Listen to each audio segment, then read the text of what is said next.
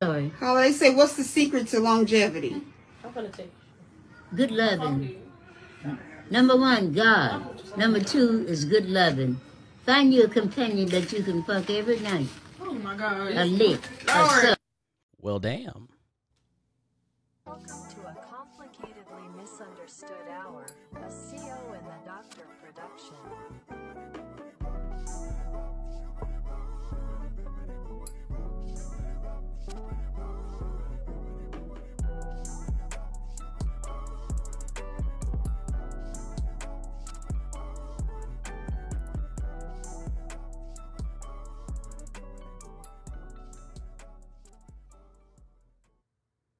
Yo, welcome back to another complicatedly misunderstood hour.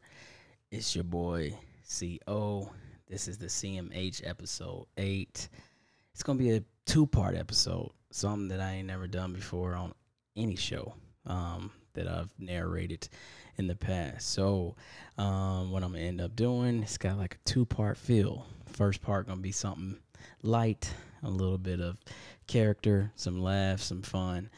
And then we're going to jump into something that's more deep. I won't say dark, but I mean, I really don't know um, how it's going to go. But it goes to something that my boy um, Mario was talking about on a couple podcasts about people listening and being touched by what you had to say, and then taking it to that next level. And in this case, a good friend of mine, somebody I actually call a brother, been knowing this guy now for shit about 15 years. Actually, we met in Korea. Um, he said that you know some podcasts that I done at the beginning of CMH and then leading up to where we are now have just opened his eyes and got him to thinking about what he needs to do next to get to the next phase of his life. So I can't wait to uh, have him call in and uh, yeah, we're gonna chat about that. But well before we get into the seriousness, I just gotta vent, bro. Like y'all gotta be with your boy for a minute, man. Like bro, I'm fed up, man. I'm really fed up. So, in this in this week's complicatedly or completely misunderstood segment, simply put, why not make enough? Is that completely misunderstood or complicatedly misunderstood? And for me, it's completely misunderstood, bro. I'm completely blown by why we're living in times like this. I now listen, you know, I don't have my own business, but I definitely understand business principles, right? So, the law of supply and demand. Okay, we don't have to have a microeconomics course here, right? We don't have to talk about that. But here it is. Like aren't these businesses just tired of going through the same stress when it comes to not having a product that everybody wants? If you a sneakerhead, y'all know what I'm talking about, bro. I just want to scream right now. Bro, I'm big mad. I'm hurt. Well, your boy CO is hurt. I'm cut deep, man. Like, I've been a sneakerhead since God, let's let's call it like 13. 12, 13 is about the time that I got my first real pair of, you know, shoes that had some importance. Um, I might have been in seventh or eighth grade, but they were like Charles Barkley's, you know, like, and that put me in the shoe game. And then from there, it was just uphill. I just wanted everything. Um, Griffey's would be in there, and then like got into the Jordans, and you know it, you name it. So today was one of my most nostalgic releases that I had way back in the day, and I just wanted to feel that again, bro. The OG Penny One, 94 95 season, bro. Come on, dog. Like, what? At that time in my life, man, I'm like 12, 13, pushing 14, whatever may have you. Those are like shoes that are like, you're like very instrumental to my my preteen going into my teen years. Like when Penny hit the scene, like people just lost their mind about how another big guard since Magic Johnson was playing PG and he just had his own flair and style and then everybody loved Little Penny and so on and so forth, bro. So I had those joints. Man, I wanted them damn shoes a day. I had people at my work trying to help me on sites. I had my own stuff set up, multiple iPad, uh, phone, you name it. Everywhere. Unfortunately, you didn't hit this time. Your draw wasn't selected. Next time. Sorry, you name it. Then the bells rang out. I make a post on the book and I just simply stated like the shoe the shoe game is so trash and that is all. And then I start getting comments on that and then people hitting me up personally telling me, yeah, I missed it too. And I'm just like, who's winning all these fucking shoes, dog? Like, I'm tired of the bots, man. And I'm not, I'm probably just venting. But it's some dude out there that got like 20 pair today. He about to upcharge. I was looking on all the resale sites. They 335, 400. The shoe was 170, dog. I just can't dis- disrespect myself by paying that much, man. And I'm tired. I'm frustrated, my boy. Last year was the Griffeys. I missed those. There were some other OGJs that dropped. The flu games, I think, missed on those. And I'm just like, the shit's not fair, bro. I'm tired. I'm sorry. I'm so tired. And it's just like, bro, like you start thinking crazy shit. I'm like, bro, like, I don't know, man. Just not let me go there. But I get angry, bro, because I don't want every shoe. Hype beasts out there pumping every shoe up. I don't want every shoe. But the shoes that I actually set fucking reminders for and all this other shit and I really be locked in, like just let me win those sneaker guys. Why y'all gotta be haters? Why can't I eat? And this is coming from somebody who at one time had hundreds of pair of tennis shoes because I used to work at Finish Line in high school, bro. And that was a great place to work in high school for a exposure to everybody. You meet everybody in the mall. And I got a discount on the kicks, and I stayed in some fly fresh because I worked there. But back in the day, we had enough for everybody. I'm talking four runs from the tiniest little child, infant, all the way up to like two or three 16s for the giant feet people. And then there was like four stores in each mall Foot Locker, Finish Line, um, Champs, and uh, what's the other one? Um, oh, shit, I can't think. Um, y'all know what I'm talking about um, the urban store. Can't call it right now. to come to me when I ain't even thinking about it. Anyway, we had all them joints in there, and each store had like two, three hundred pair from the smallest to the top. Everybody ate. Why y'all want to keep getting people fucking hurt, shot, sometime killed? Y'all getting your property damaged? Like, why y'all want to keep going through that shit for shoe releases? Just fucking make enough, and and deflate this fucking resale game. But if that ain't enough, because I'm going to just get off the shoes for a minute, if that ain't enough, let's stay completely misunderstood. but why do food places do the same shit? like real shit. We survived the spicy chicken madness from Popeyes a couple years back, right?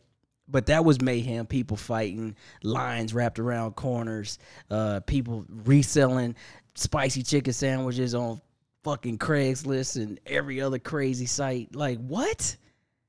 Bro, like real shit, this sounds retarded. Excuse my language. We not supposed to say that word no more, but I'm just fucking frustrated. If I know that I'm about to put out something that everybody want, that's all I'm selling, son. Ain't no regular chicken no more. Until the wave dies down, it's spicy chickens for everybody. That's all we got, son. We do, we don't have nothing else. Can't get no two piece. Can't get no strips, bro. We got spicy chicken sandwiches until the wave is over. That's it. I'm making a I'm making a judgment call as a manager. That's what we doing. Because I'm not about to have my store shot up, my my my store shot up. I think somebody shot up a store for spicy chicken sandwiches, dog. Back in the day, back in the the craze a couple years ago. The reason why I even bring spicy chicken sandwiches up, bro, because twice now twice now in the last month, bro. Okay, because I thought the wave had somewhat died down.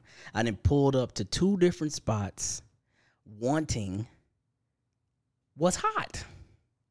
Pulled up to Wendy's, wanted the strawberry frosty dog. Pulled up to them cats. Hey man, we've been out of bags for like two days. I'm sorry, my boy. We got chocolate though. I'm out the line, dog. Peace. Fuck off, my boy. What? Y'all been out of bags for two days? Come on, kid. Then about a week after that, look, the Mexican pizza wave. It's got to be over, right? Pulled up on them. They got the damn. they got like a sign on the damn like uh menu board that you order from in the drive-through, like a piece of paper with the sign that's covering the number. So let's call it. Let's say it's a number eleven. They got a piece of paper, white paper over there, taped to there. It's like we sold out to further notice. Like it, like a like a bathroom sign is broken or something. Like this bathroom is out of order. Come on, son. Really? Like, why not make enough, yo? This is completely misunderstood to me. Ain't shit complicated about this one. It's completely mis- just make enough. like, just make enough. So I blew my top this morning when I didn't get these shoes, and then everything just added up. I remember when I couldn't get a spicy chicken sandwich. I have not had the fucking revamped Mexican pizza, and I still don't know what the strawberry frosty tastes like, bro. And I'm sick and tired. All right. Moving on. Dig this, man. And I mean this because we still in complicated or completely misunderstood. Are we about to respect this monkeypox or not? Like y'all just be honest with me. I, I can't even I'm not here to front. I'm not here to like, you know, make this the same type of craze COVID was and you give me some lengthy opinion on why the vaccine is this or it's not that. It ain't even that, bro. It's a simple question. Are we about to respect this or not? and to me, bro, like shit that I've been hearing is mad funny. Not about not about the actual situation when people catch monkeypox. But it's thought processes of why people might sit the hell down somewhere, stay in the crib, chill out. Bro, I seen a meme, man, and I'm not okay with it. And I'm probably not quoting it verbatim, so I apologize for that. But the shit says something line, something along the lines of this, bro. Y'all stay outside if y'all want to, but on the real, monkey business or monkey pox or any of that shit ain't gonna have me ugly for all the rest of my life. And I just thought about that shit, bro, and I was like, I chuckled not because it was all that funny, like it didn't rhyme or no shit like that, or have some like quay crazy quip to it. But I chuckled because I was like, when folks was no shit dying from the COVID, bro, right? They had every theory behind the situations. Okay? Like you know, it was a it was a hoax. Uh it was this, it was that. Um only a small percentage of people going to die.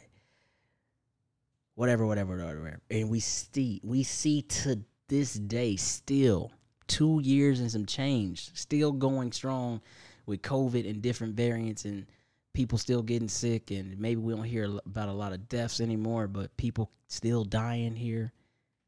And people took that shit for the most part lightly. Death.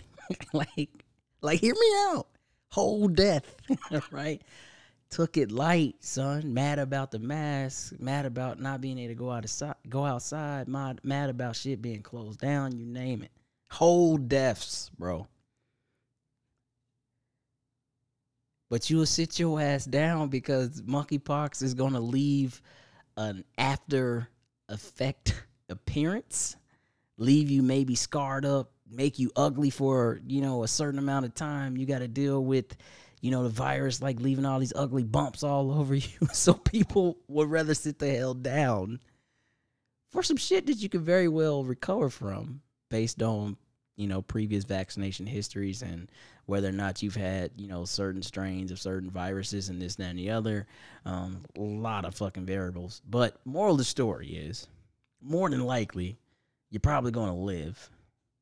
But when we didn't know shit really about what COVID was going to do and how it was just taking people out and why, and we just seen the death toll spiking, motherfuckers was mad and try to still get in these streets. but you gonna sit your ass back because you don't want to have these pox on you for maybe the rest of your life. Bro, this is wild. Now that's complicatedly misunderstood for me. Shit, shit that can kill me, right? And I'm not saying monkeypox can't kill you, but shit that that that is really able to kill you people was just like, man, fuck this. I want to get out, man. This, I can't do this. Da, da, da. Mad at the government, mad at businesses, mad cussing people out. Your business is trash. I ain't got to wear no mask. Da, da, da, da. Whole death now. Monkeypox make you ugly. You got to deal with the ugly sores and fight that off. Nah, man, I'm sitting the hell down, bro. I'd rather be I guess the I guess you can say I'd rather be dead than ugly. Jesus, is that where we are? Yikes! I don't know, man. Like, uh, that's something that just had me thinking a little bit, and I couldn't help but to wonder, what's y'all thoughts on that? Is that shit complicated, or is it completely misunderstood? Because that one is complicatedly misunderstood for your boy.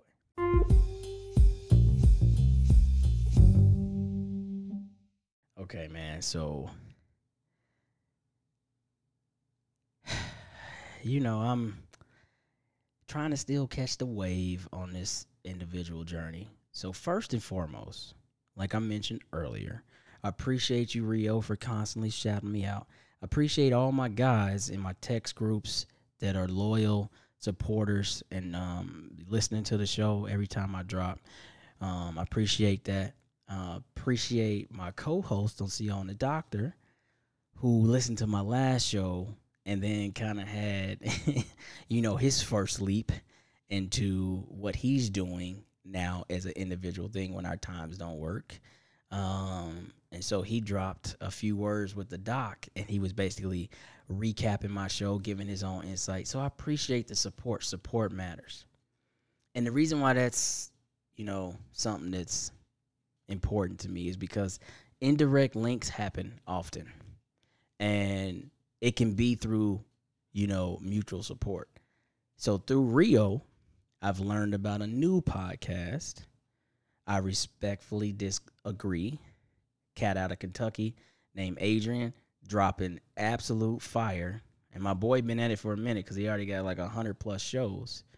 But he and I like was hitting each other up back and forth and you know he you know basically had done a show about the preacher that I talked about on the last app and I was blown away cuz I hadn't even heard like you know the this clip that he played and I'm not to steal his his content or his material so y'all go check it out. But it gave me more insight on the mind of that preacher and I was like yeah I knew I was in the right lane when I when I was kind of talking about like flashing and how the congregation is, is is really looking at him. And and I really don't know maybe his congregation got a whole you know lot of money too I highly doubt it. But and I'm talking about it was two preachers I was talking about last week but I'm talking about the the flashy preacher that got robbed but he had a whole other perspective on that so y'all go check him out man uh, but it's dope just to have support and it's crazy that already just like a week after you know I didn't met a new podcast and uh, compadre, I'll say that. And so I'm locked in on his pod. Uh, he said he was gonna give me a listen, and it's not even about that. It's not even about you listen to me and I listen to you. It's not even about that. But it's just dope that in this space that content creators can find each other via mutual people, and then you know, what I mean, maybe end up being some of the biggest supporters. So uh, yeah, you know, just just check them out. So I respectfully disagree. He got some crazy ad libs. He got some crazy like buttons on his soundboard. Dude is dope, man. So check him out. But anyway, where we are now, right? So like I said, I'm still trying to find my legs in this individual journey, right? so um, I'm kind of labeling this, you know, the Rabbit Hole Rodeo. And basically, what that is, like I talked about last week, is every time I go and look on my Instagram or whatever, like I'm finding like crazy stuff or people like tagging me in crazy stuff. And then some of this stuff, I'm like, yeah, this is too funny or this is too wild to not bring to the show and talk about. So this week, I got a couple things to bring up. I'm just trying to cue everything up. Um, and this is some wild content right? Like some stuff that took me out. Just had me thinking about stuff and, and, and everything in between. So again, throwing a little uh a little, you know, respect toward Rio. Rio did a show. Whew, I don't know. Uh, my therapist made me do this podcast. Don't quote me on his episode numbers, but I'm gonna say it's like three or four ago when he talked about, you know, kids and how we may or may not have them thinking about us based on how we say certain things, right? Um, like the kids didn't ask to be here, and sometimes parents make them feel guilty for you know having them when they didn't have a choice, and that type of thing. It was based off of a clip that a young girl got up and spoke to a panel. So like I can't make this up. Sometimes shit just falls in my hand, like you know, a script will write itself. So this popped up, bro, and I'm like, like really really, really blown by this young lady. She's uh let's call her a young adult. She's probably, you know, uh, low 20s, 21, 22. She's somewhere in there. Um, she might be even be a little younger, but check out her perspective. This is wild as hell. Here we go. I took my parents to court for having me without my permission, and I won. So the court ordered them to give me $5,000 a month to cover my basic living expenses. Well, they went and had that appealed. So now they don't have to give me any money, and I have to go get a job. And I'm realizing, like, I don't have any work experience or any higher education. Nowhere is nowhere's paying me $5,000 a month. So how the hell am I supposed to be able to afford my bills? Like, what? Don't have children if you don't want to support them.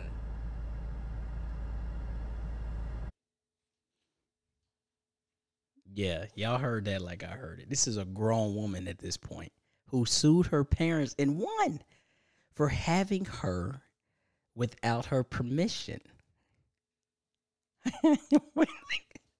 and won initially won. They the parents had to go and appeal it, and then I guess they their appeal was accepted.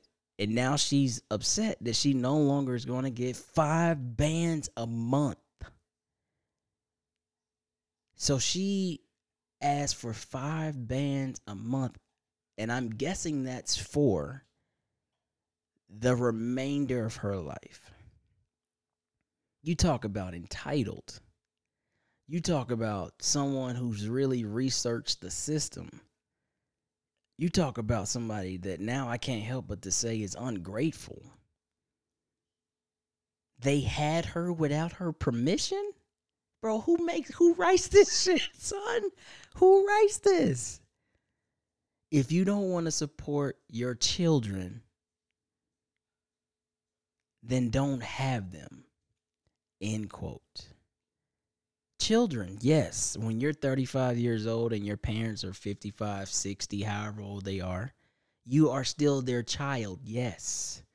But you're a whole adult person. What are you talking about? How are you supposed to pay your bills? You have no job experience. You have no higher education. So it seems as if they have just allowed her to live in this steady state of we'll provide and support you until we're not. And maybe they drop the bomb on her like, yeah, this is getting old. So she may be older than low 20s. She just looks somewhat young to me. But that's wild. I don't know. I, I, don't even know what to say about that. Moving on. Hall So this is the one that I have. I met him in 2014, but he wasn't on the market yet. So in 2016, he was on the market and I decided to see if it was a good investment for me. However, the timing wasn't really right. So it wasn't until the beginning of 2018 that I purchased this one. I don't know the exact month or day um, that I purchased this one, but it was in the beginning of 2018. One thing that I love about this one is he can literally do anything, fix anything. If he doesn't know how to do something, he will learn that day. Um, and I mean, look at him. but one bad thing, one con about this model is he's taking a little bit longer than usual to upgrade to fiance mode. Ah. So hopefully soon we'll upgrade to fiance mode, but until then, this is my boyfriend haul. All right. So if you haven't seen that, I got to do some explanation for you to kind of come into the world of nonsense. This is more sad, disrespectful, and just outright outrageous than funny, though it has a tad bit of funny in it. So she calls this, this is a TikTok, right? And there's no names on here, but this is a white lady and a black man, right? And she calls it her boyfriend haul. And she's talking about a model that she purchased. So, so think like you bought a car or you bought something that has a yearly update model to it. You know, so I think the car is the best is the best analogy here, the best depiction. So she's ex- she's she's holding him and like kind of displaying him in like a Vanna White fashion. Now this is a dude that's put together. Looks like he lift weights, that type of thing. Um, and she's I can't help but to hear this in the light of like a auction for slaves. Like I guess this is probably how it sounded in the 16 to 1700s when they brought the next slave up to be auctioned and they described what they were, what they were good at, what their talents were, what kind of maybe, you know, character they had, so on and so forth. And she's expressing it like that. And then she's saying, I purchased this one. Now, I can't help but to think I'm pretty sure she probably didn't buy this guy. I won't be that naive. But the way she's explaining it, like, I don't know if they're playing some kind of like evil get out game or what, but it, this is not okay for me. And he's just standing there, and every now and then he makes like a little smile, or he, as you kind of heard him go like that. But I'm sitting there like, what the hell kind of foolery is this? And she's like, the one bad thing about this model is he's taking a long time to upgrade to fiance mode. So I can't help but to take my mind elsewhere and to think like going once again going back to a slave auction like they probably was like oh this one can read and write but this one can't like I, I just see that type of thing maybe i'm lost in space here but if you if you've seen this tiktok surface i think you know what i'm talking about. But who would do this in the day and age that we're in? Like this is this ain't it bro. Like y'all trying to you know get tiktok famous and clickbaited and whatever and, and get people to come to your page so be it right? But this ain't the move bro. Like this is disrespectful to a lot of people. And that ain't all right man. And even though this is your own world and y'all living your own life like this type of shit right here ain't meant to be for real like spread um posted uh shared um none of that bro because that's this is just the wrong imagery for everything like this is not okay. Um and yes it has a lot to do with you know the races and how it's being you know depicted in the whole thing.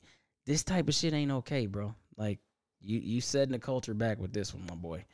That's just my thoughts on it i'm not even gonna cap and finally and i couldn't find this version without this comedian on it um uh yeah his his page is it's D Lie. Uh, I think that's how you say it. I'm not. I don't follow him, so I don't know if that's how you say it. But he's the one to be like, "Come get this nigga." Like, what kind of did that dude? So I couldn't find one without him. Um, But this shit threw me for a loop. This is another video y'all gotta see, man. The whole praise dance. The whole praise dance for Brittney Griner. I gotta play it. And he's on it, but I gotta play it. I've been walking. What the? With my face turned to the sun.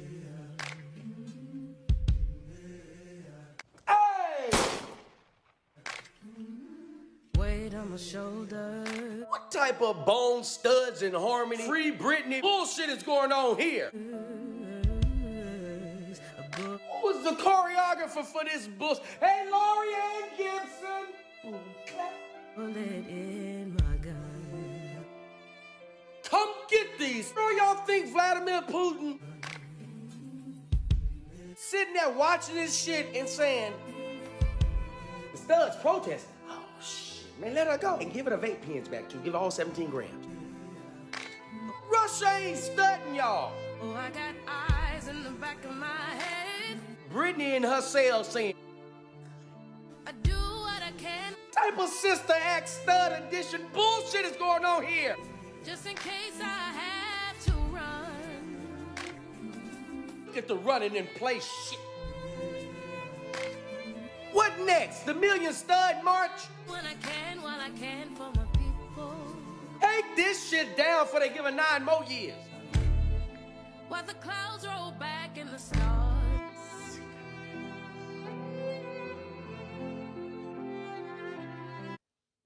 Bro, that shit is funny as hell. okay, man, look. Folks just be doing stuff sometime. Chill out, man. Like sometimes it's cool just to chill out. Like chill out a little bit. You know what I'm saying? like she don't need that right now. And bro, like you have to really see this shit to really put it in perspective, man. Like they got the Brittney depicted female sitting in the chair. She's sitting in a chair, like you know, with the chair backwards, and her and she's literally handcuffed, bruh.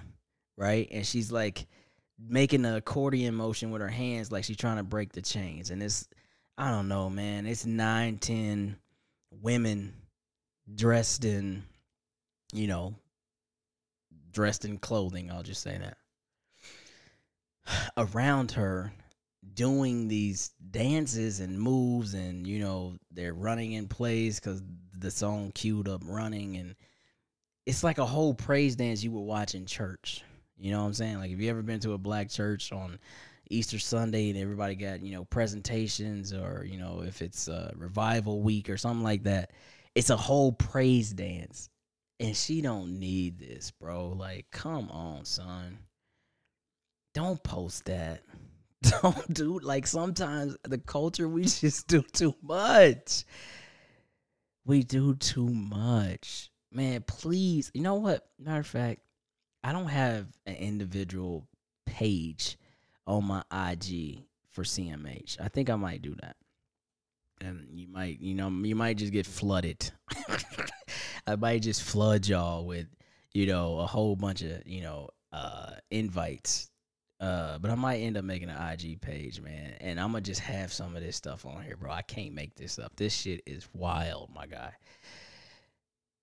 So if you haven't seen the Brittney Griner praise dance, please, oh please, check that out.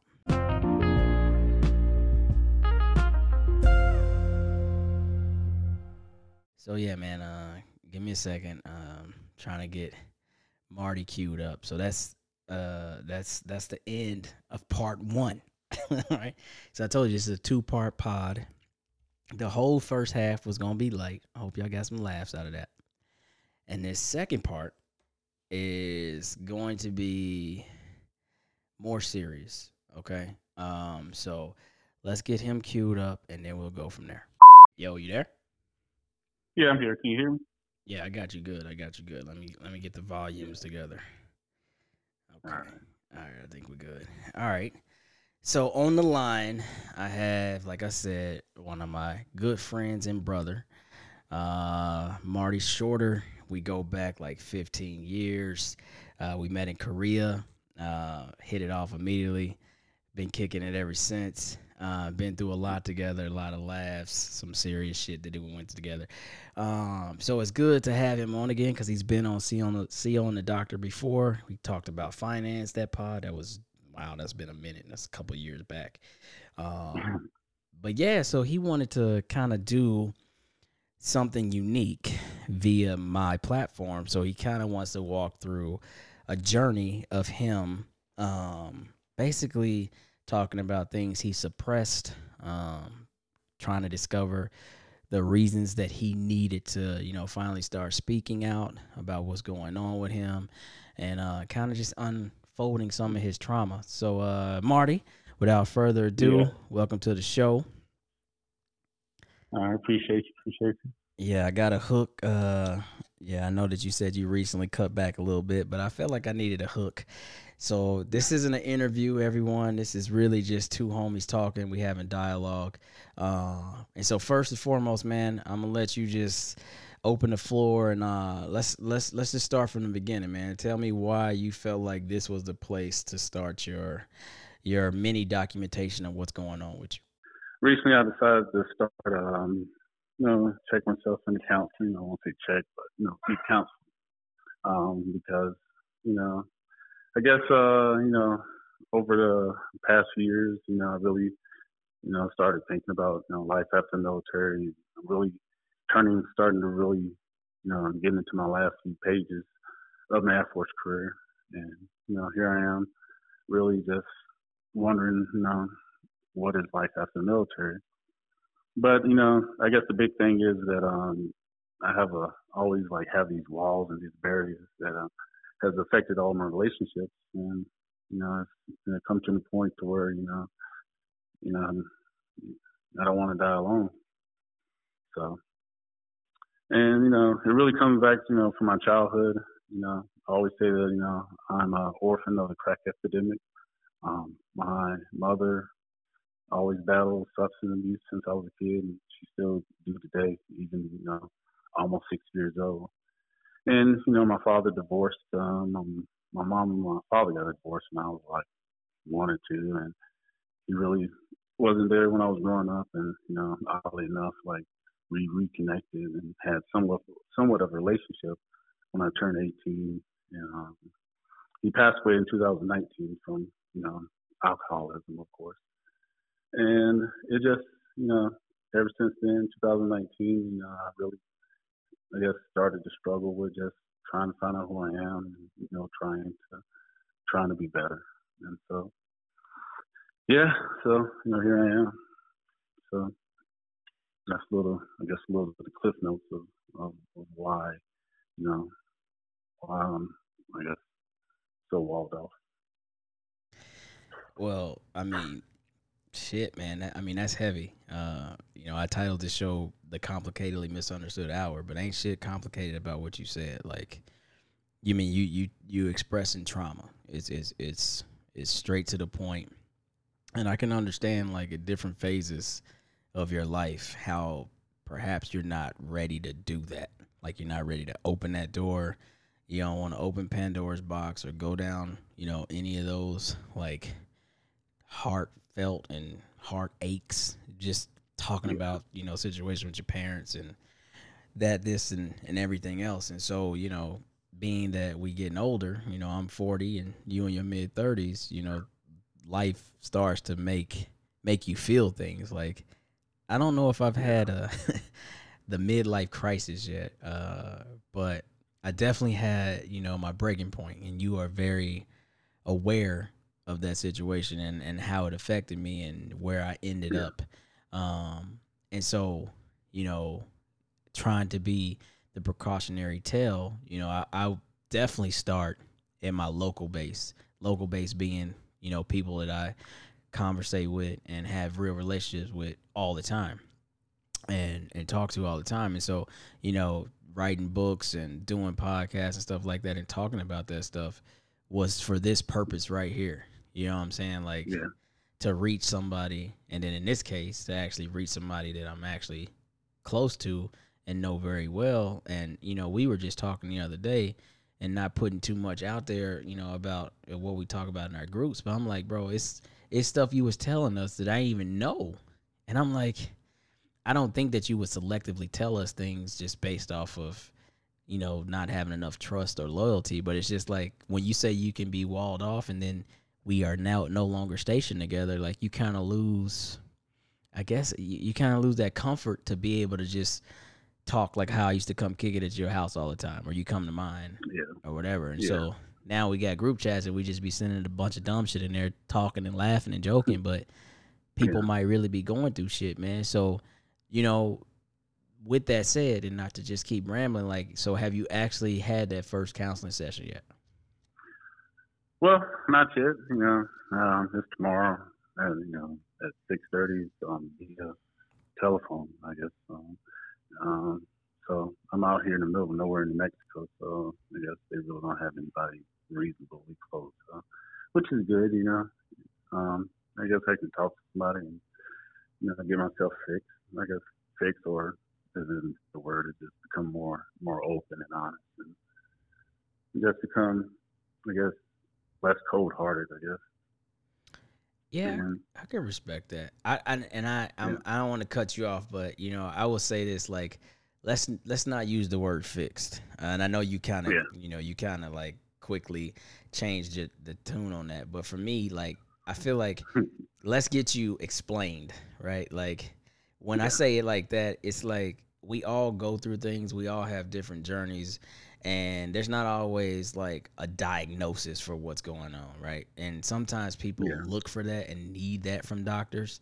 Um, but when you get in mental health treatment and you go into counseling, um, in cases like this, like you just need to be heard. And so when I say let's get you explained, it's more so like the way you see things is embedded in what you went through. The way that counselor or provider is going to see things is going to be from a completely, completely honest space, or at least it should be, an unbiased space, unless unless it should be, and they should be able to somewhat connect the dots in helping you understand how you ended up to the point where you needed to say I need help. If we if we Yeah. focus on that part of it versus like fixing yourself, I feel like counseling is always helpful. Um Yeah.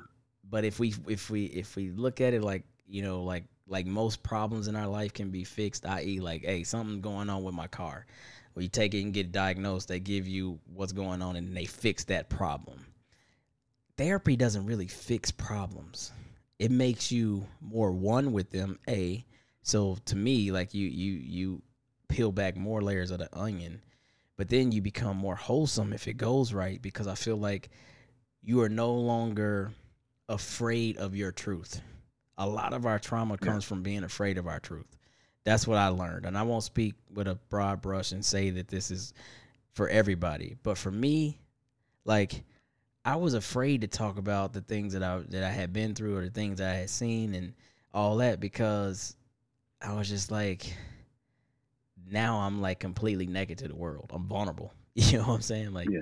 in a Yeah. way I feel like protecting your trauma gave me strength. Like, yeah, I've been Yeah. through a lot of shit so I can push through more shit. You know what I mean? Like that's just how we raise sometimes.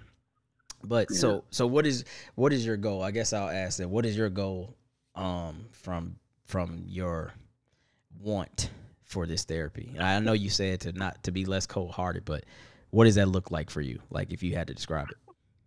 Well, you know, I guess I guess for me it's like um allowing I guess allowing myself to be more vulnerable.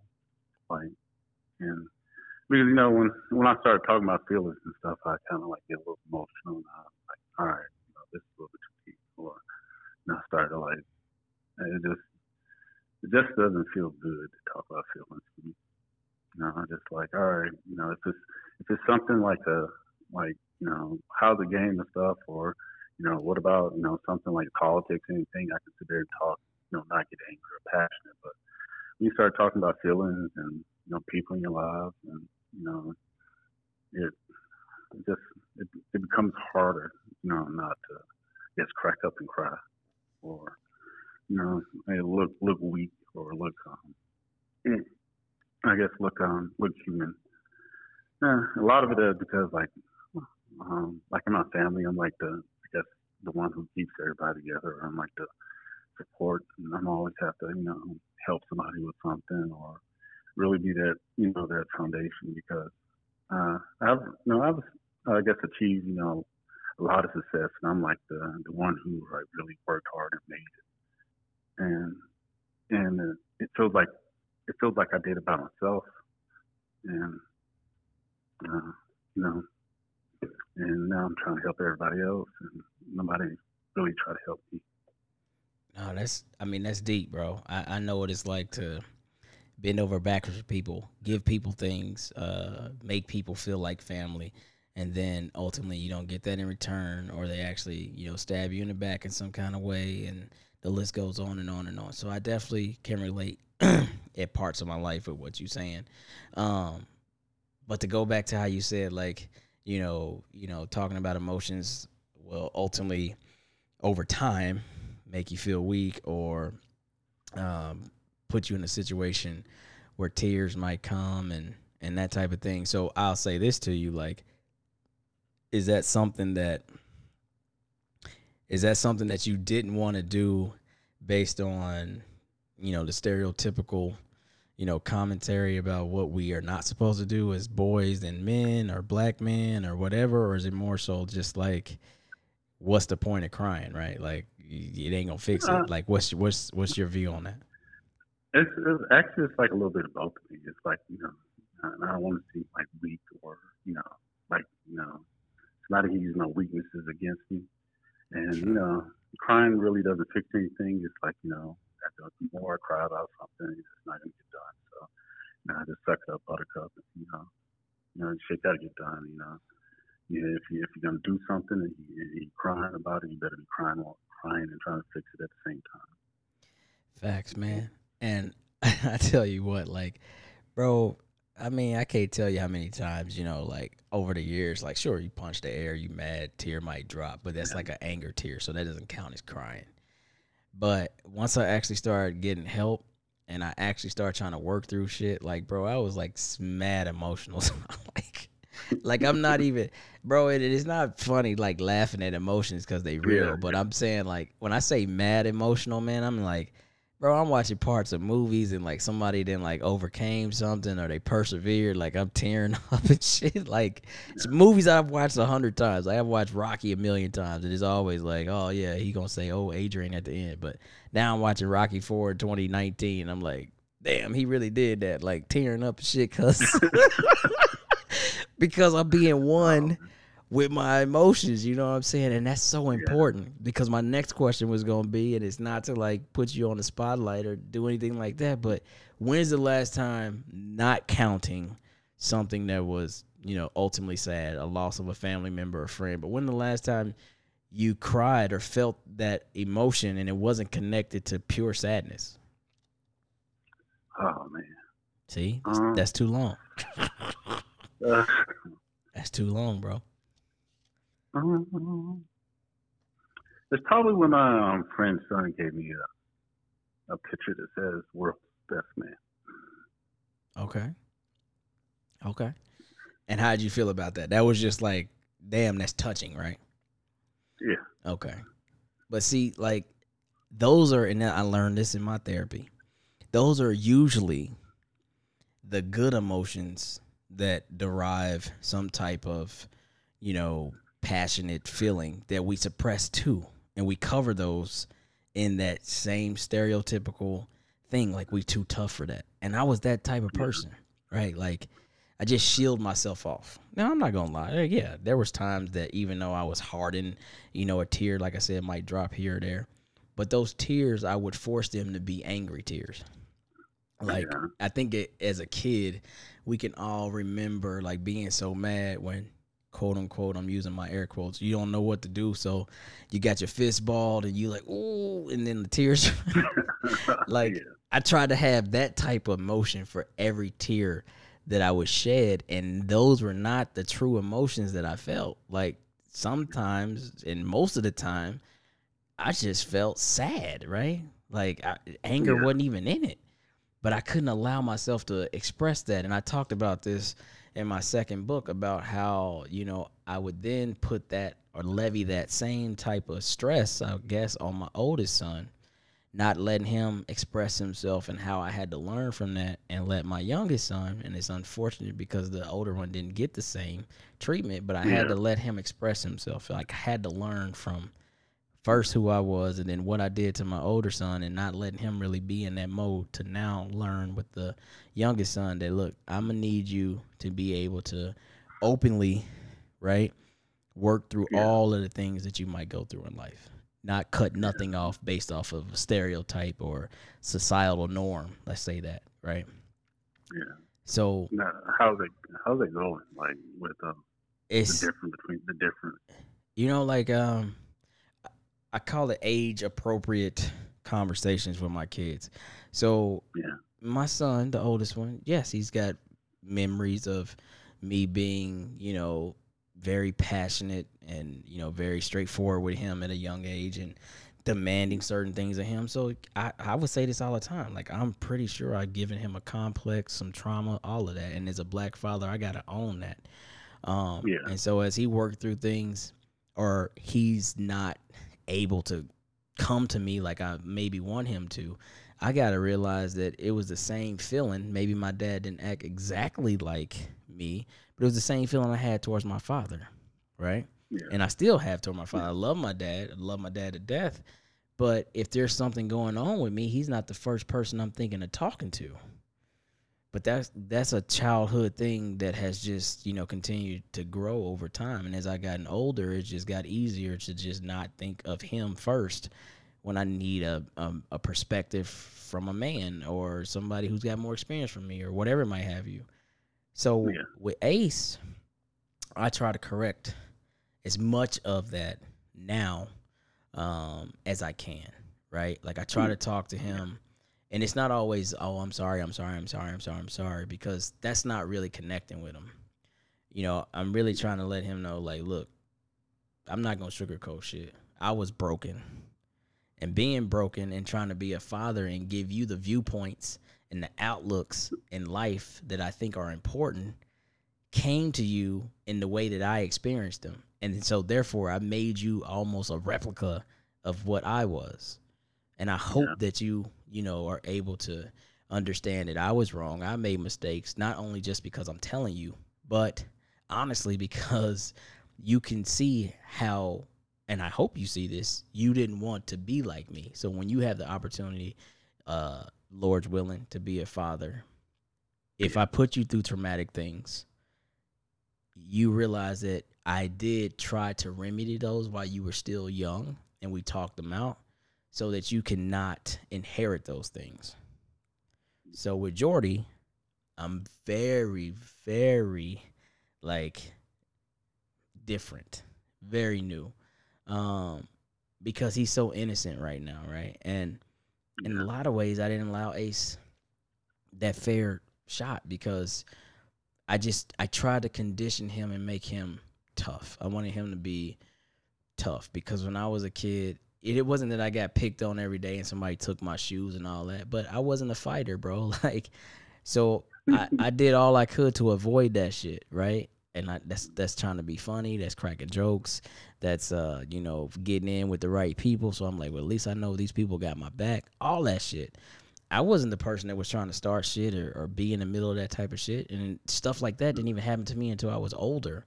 But then I had a complex about it because I felt like, and this is no real shot at my father, but it's a little bit of a jab. Like he didn't condition me for that shit. He didn't teach me how to fight. He didn't. So those things were my insecurities, and I didn't want Ace to have insecurities.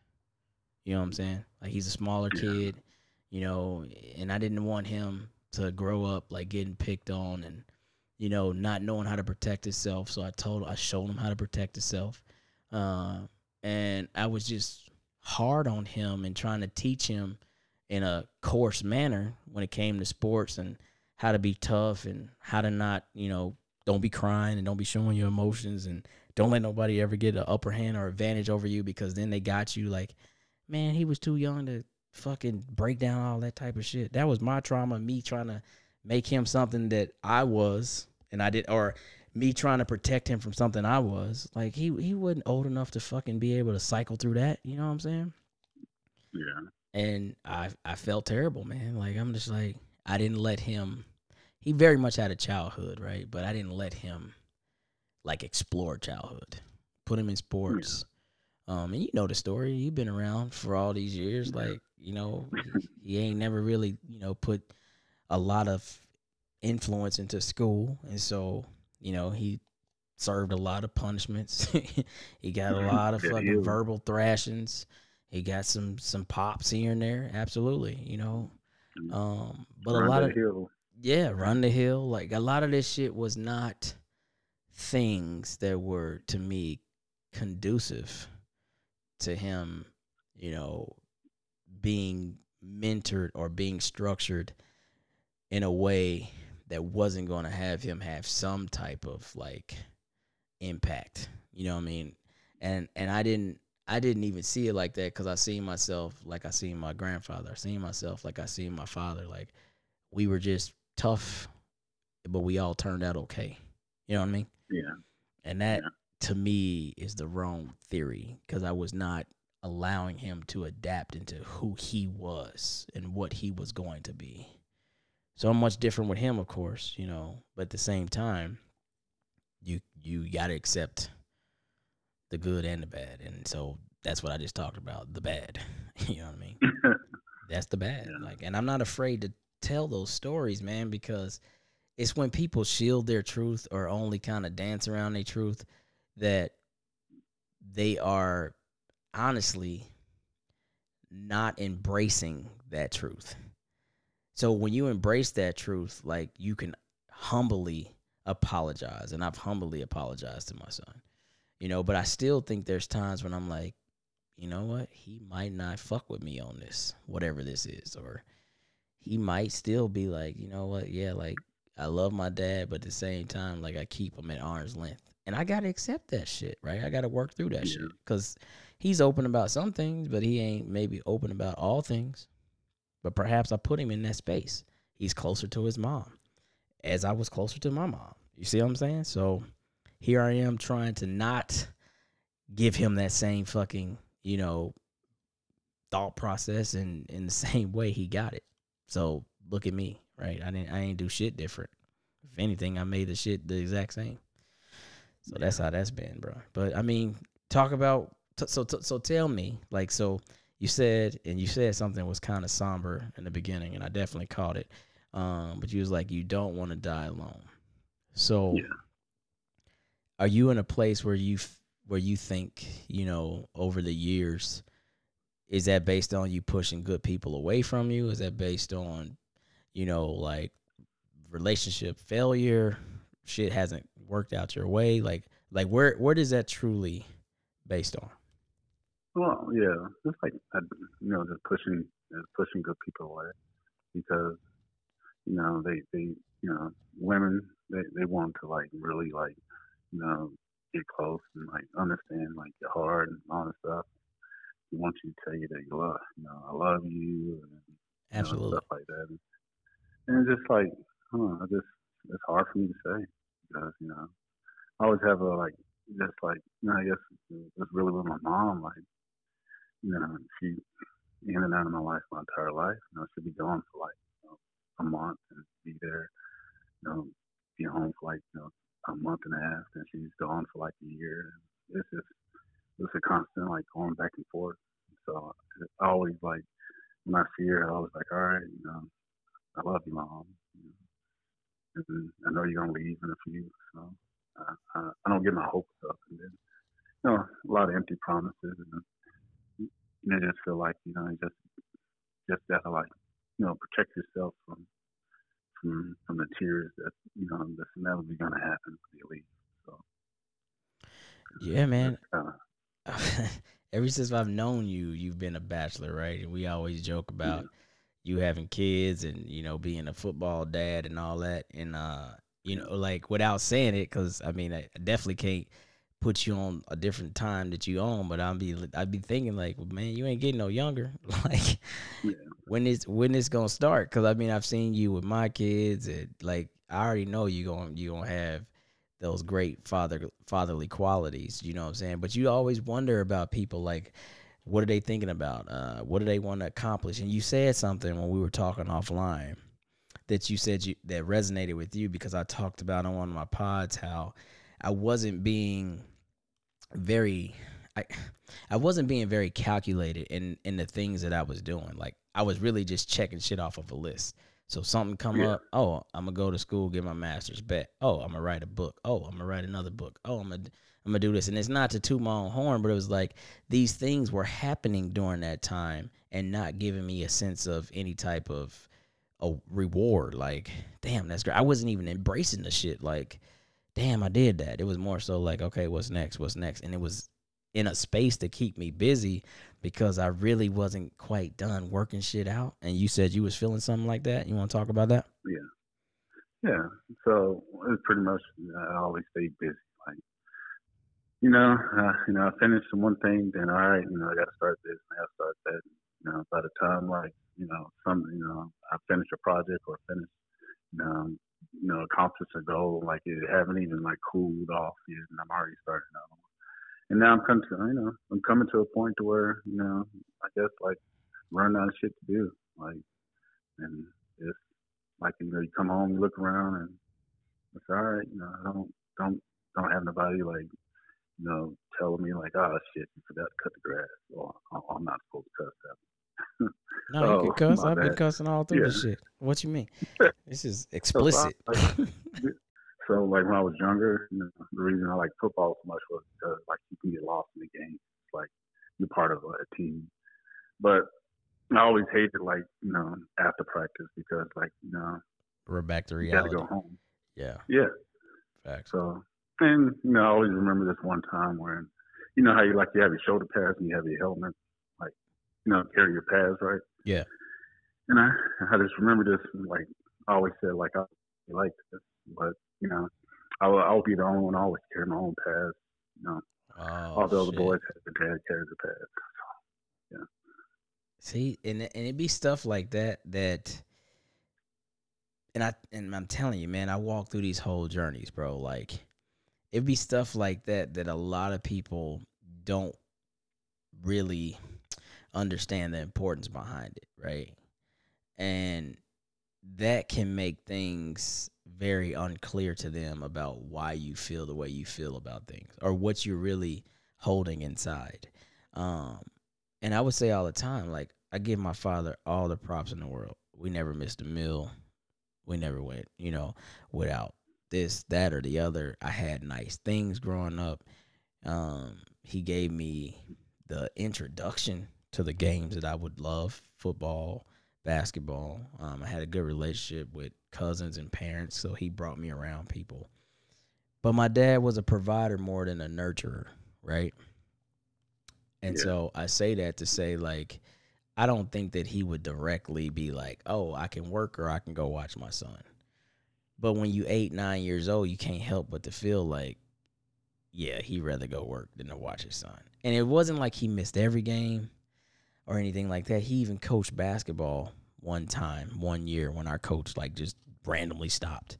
So he he did what he could, but like I always say this, like my dad was an all city guard in Indianapolis.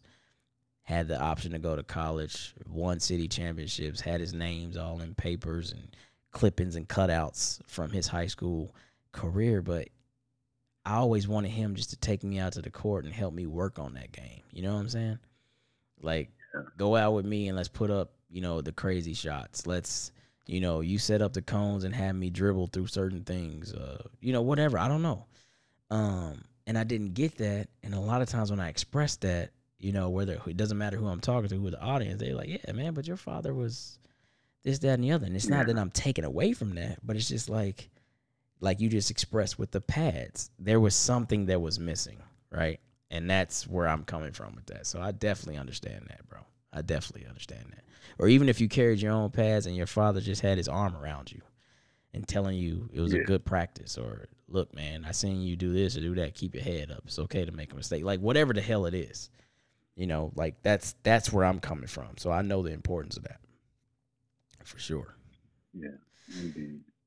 So yeah, man, uh we've been talking for a minute and like you said, you want to kind of, you know, come on here, you know, throughout your your your journey um in in therapy and I think that's dope in itself. Um so we we get to kind of like document, you know, how you doing and um where you're going in that and I'm I'm glad that you're open and and honest enough to be able to do that. So I'm gonna let you control the frequency that you show up, right? So this is not something that we're Yeah. gonna set a precedent to that you're gonna come every week or every other week, but this is kind of you know your lane. But it'll definitely be you know an episode each time you choose to come on here, where the focal point is you and how therapy's going and you know what you're uncovering, unpacking, and what you're hoping to get out of that. Um, so before we get off here, before we we let you go, like um, if you since you start tomorrow, if you had to say, you already said you know you want to be more open and stuff like that, but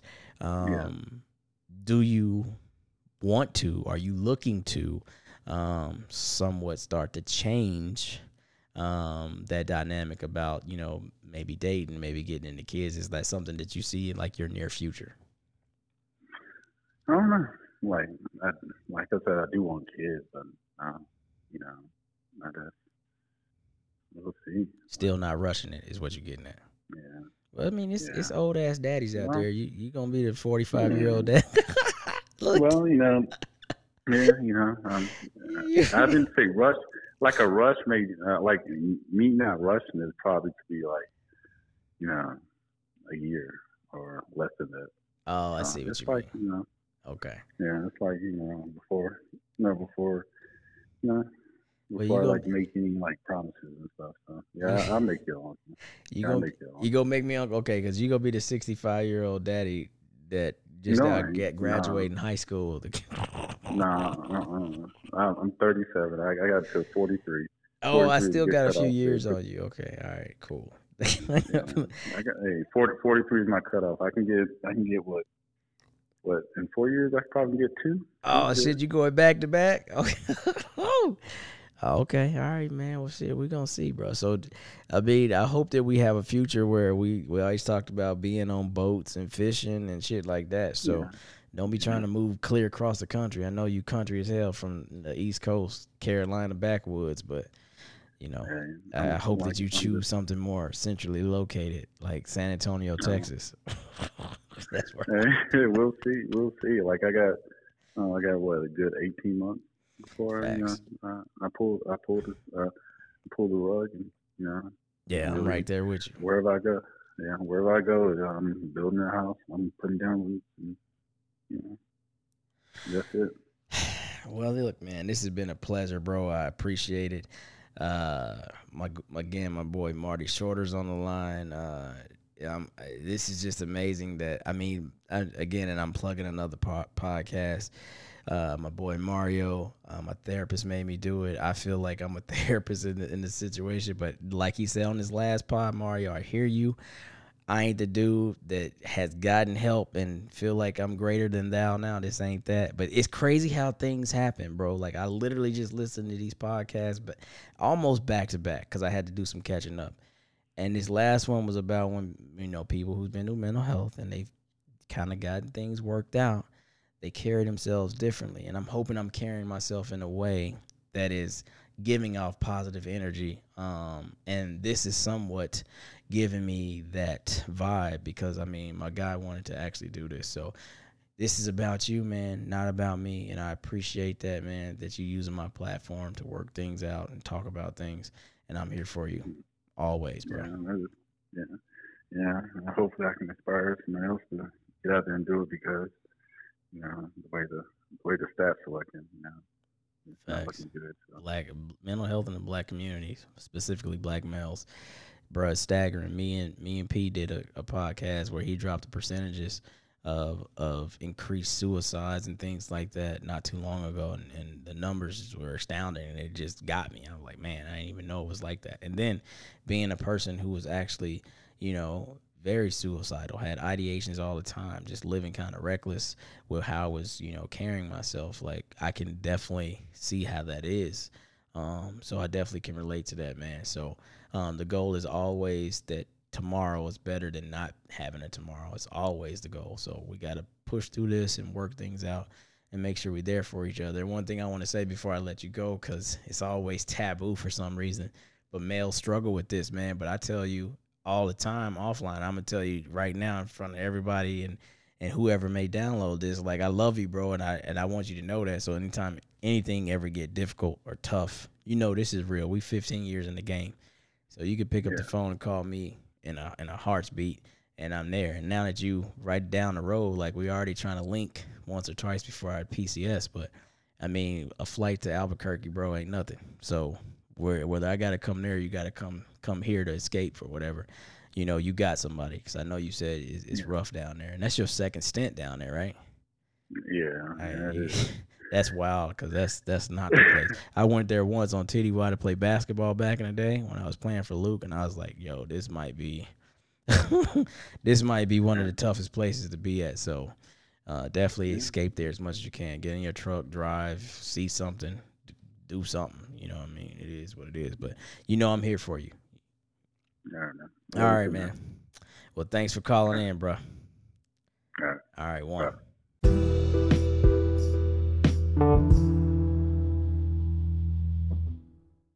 Wow. So yeah, that was that was something different. Um, man, like, I don't know, Mario, bro. I don't know what you're doing, man, but uh, from where you are and where I am, bro, like the channels are linked, bro.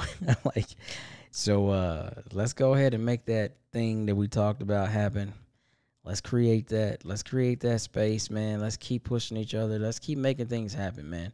Um, and for all my podcasters out there, bro, and all my con- content creators, and everybody who's just taking a chance on yourself, man. In his words, take that leap. In my words, go be you. Don't be afraid to be great. That's one thing that I feel like a lot of us are afraid of, and it's not direct. It's not a direct thought when you think about, I'm afraid to be great. You'll never say that. You'll never bet against yourself. But the fear to do the thing that will make you great because what people say, that's where I'm coming from. Don't be afraid to be great. And I know that one time I'm somewhat contradicting myself. I bet against myself when it came to this senior master sergeant thing because I was ready to get out and I made all of these different goals and plans and you name it. I put all that out there because I really thought in my mind that I was set up and ready. And I still believe that. But I also believe in blessings. And though I was initially upset, like when I tell you I was upset, like I was mad that I seen my name on the list. I know that might sound a bit wild, but this was not the time for that, right? Like if I was going to make that, if it was destined for me, I felt like it needed to happen last year. So I still had time to do my time as senior master sergeant and still retire on time. But they say, tell guys your plan and watch them laugh at you. And that's exactly what happened to me. So I got the rank that I got because I was deserving. I'm not here to pat myself on the back like I did it by myself, but I was deserving. It was my time for it. And I still had a decision to make. And that decision, though I felt it was made, ended up being different. And it wasn't because of the money and it wasn't because I was afraid and this and that, but I just believe that you don't block blessings. And that was a blessing. This was a blessing. And I had to live and see that blessing through. And so this is what this next two years of military is about. Somebody out there somewhere is expecting me to do something as the senior master sergeant stripe. And that's what I'm going to have to do. And that's where I'm living in. And that's the space that I'm in. So take that leap in Mario's words and in my words. Don't be afraid of your own success. Don't be afraid to be great. It's been another complicated, misunderstood hour with your boy CO. I appreciate you. Till the next time.